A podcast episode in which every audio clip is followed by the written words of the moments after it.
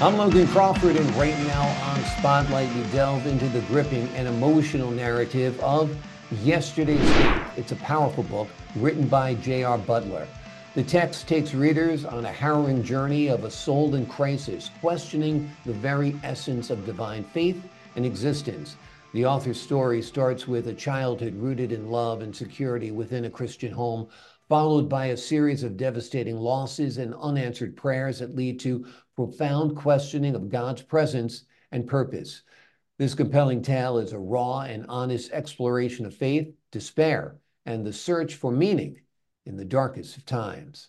We're delighted to have this very talented author join us here today on Spotlight. We thank the team at Atticus Publishing for helping us put him in the spotlight today. We ask viewers like you to support writers like him by subscribing to our channel and by purchasing his wonderful book. The links are below this interview. James, great to see you here today on Spotlight. Thank you, Logan. It's a pleasure to be here. This is such a great book. Um, it's quite a roller coaster ride that the protagonist uh, lives through in this tale. Um, what's the inspiration behind it? Well, to be frank, the book started over 30 years ago as a letter to explain and justify taking my own life. Hmm. I continued writing beyond what I thought was just a, a, a goodbye letter.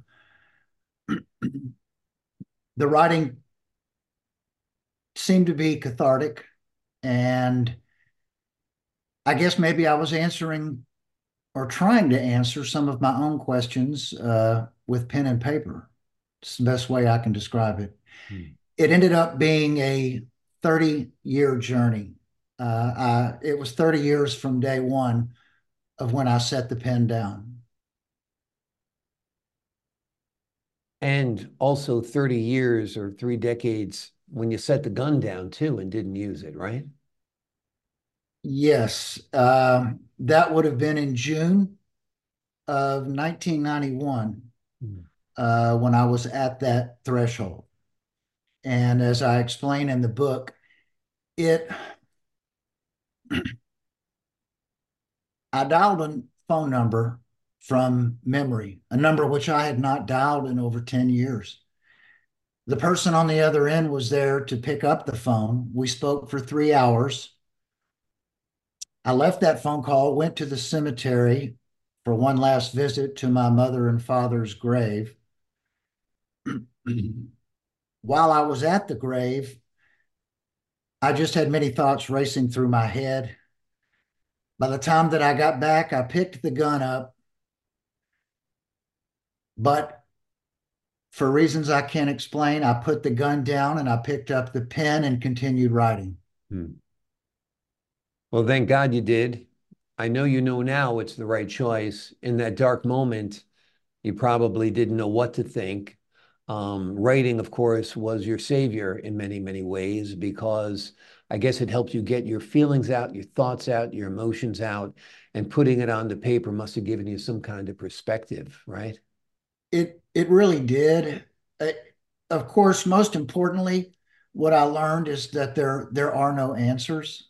Mm the ways are and thoughts are higher than ours, so we'll never understand. But probably about halfway through the writing, uh, I, I, was alone at this time. I was not married, had no children. and I eventually dedicated the book to my children. But when I began, it was to any future children mm-hmm. that I might have so they may not go down the wrong path as I did. Uh, so it, everything just kind of unfolded, mm. you know, as as it went along. But then, about three quarters of the way through writing, at about twenty five years, I started thinking that maybe, in addition to my own children, that this book might help someone out there, even one person. Hmm.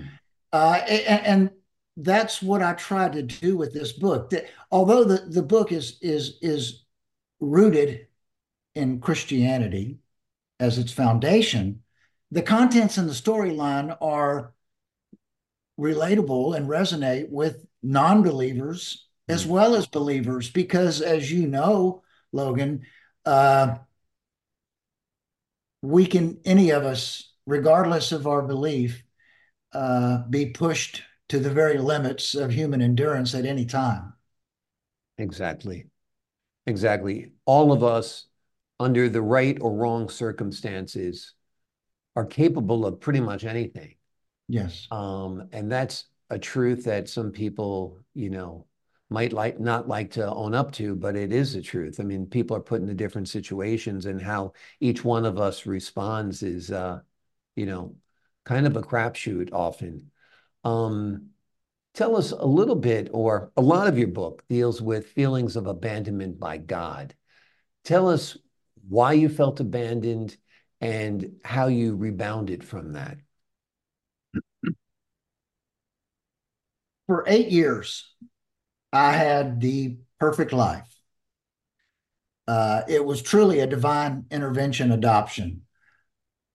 My home was centered on God and church. Hmm. Uh, my father was an elder in our church. He served our church. My mother was served our church. So that's how I was raised for eight years. I was taught that God would take no person from this earth before their purpose had been fulfilled. Mm. I was eight years old when my father died. He was only mm. 41.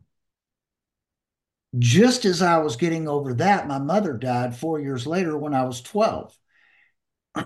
so, my question was I was taught to trust and believe. Mm. All of these, what I thought were just a fact of life. God is here. But how could a mother and father's purpose be fulfilled when they leave an eight year old son and a two year old daughter to grow up with, you know, a couple of different aunts and uncles and, you know, basically be on their own from the age of 18? So I was still blessed that I had aunts and uncles mm-hmm. to live under their roof. Uh, so there's always a silver lining, but of course, I didn't see it at the time. So yes, I, I felt abandoned every day hmm. when I would see my my friends playing catch with their dad in the front yard. Yeah. I would think, why not me? Yeah. That used to be my father and I playing catch in the front yard. Right. And as I state in the book, the, the problem is an eight year old boy is old enough to concept the reality of death mm-hmm. but it's still trapped in the innocence of youth. Yeah. So you can't make heads or tails of it. So you do feel abandoned. You feel like the God you were taught to trust is not there. And at that point, you either climb back up or you spiral down. And that began a long spiral down for me. Yeah. Uh, it just unbelievable pain to lose your parents at the ages you lost your father and then your mother. Um, you know, you, you love your parents so much at that age. You're so connected to them. They're your universe. And for them to be gone is really the most awful thing that can happen to a person. Um, or at least one of the most awful things to happen to a person. Losing a child is one of the most awful things to happen to yes. a person. Uh, bad things do happen to good people. I spoke to you a little bit about this off camera. Uh, what have you made of that question? How have you wrapped your your mind around it now, all these years later, decades later? Like, you know, I lost my mom at a young age, my dad at a young age. It wasn't any fair. How do you make sense of it now? Boy, it was hard. Um, it took me 11 years to work my way through college and law school. Mm. And when you see all the other people around you, for example, uh, going on spring break or vacationing with their parents, mm. but you're not a you're not a part of that world because you you have to work to pay rent and electricity while you're going to school. Just so many things like that, you know, when, when you're scratching and crawling and the people around you have it so easy and especially don't appreciate it mm. and not taking advantage of it.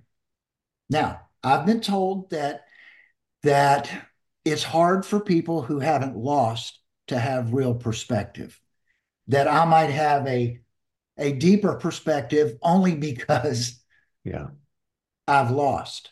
Right. But it it goes on, Logan, year after year. I it wasn't until I put the gun down and an old friend from my past, a very good friend of both my mother and father, the man who buried my mother and father. Hmm. He helped me find my way back. And I'll tell you, there are no overnight answers. It's not yeah. a quick cure. Yeah. It is a long, difficult struggle. Right. To find that light at the end of the tunnel. But once you find it, years later, you find your way to redemption Mm. And you learn that you don't need the answers. Yeah. And I don't need the answers.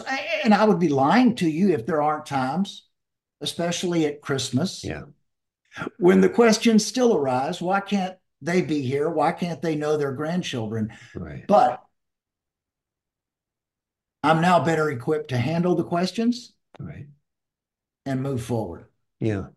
And you've also got the relationship of your children in your life now that fulfills that loving need that you lost when you lost your parents. I mean, I guess that's very sustaining. I mean, the power of being a dad and uh, knowing how much your children, you know how much your children need you because you know how much you wanted your father, you know? You honestly, Logan, you, I don't think any psychiatrist could have put it better than you just did. Uh, that's exactly what I feel. Yeah. As a father. Yeah. I do my best to make my work schedule so that I can be at all of the practices. Right. All of the games. Everything that's needed. So yes, I am a better father than I might have been had I not gone through everything that I went through. So I am a better father and I'm a better husband. Yeah. Because of that. So you're right. Yeah. Absolutely. Well, we appreciate you writing this book and putting it down on paper. I know for you, this book was helpful. I know for others, this book is helpful and will be helpful. It's called Yesterday's Faith by J.R. Butler. It takes a powerful look at a harrowing journey of a soul in crisis, the author's soul in crisis, from the day he thought about taking his own life. And it traverses over many decades. Um, and it's a spiritual journey, it's a spiritual awakening. And uh, he found his path eventually and found the light, as he put it. And if you're going through anything, if you're going through any challenge, any any questions of faith, this is the book for you. And even if you're not currently, unfortunately, at one point, all of our faith will be tested. And this is the book for you. This is the book that'll help you get through those dark times.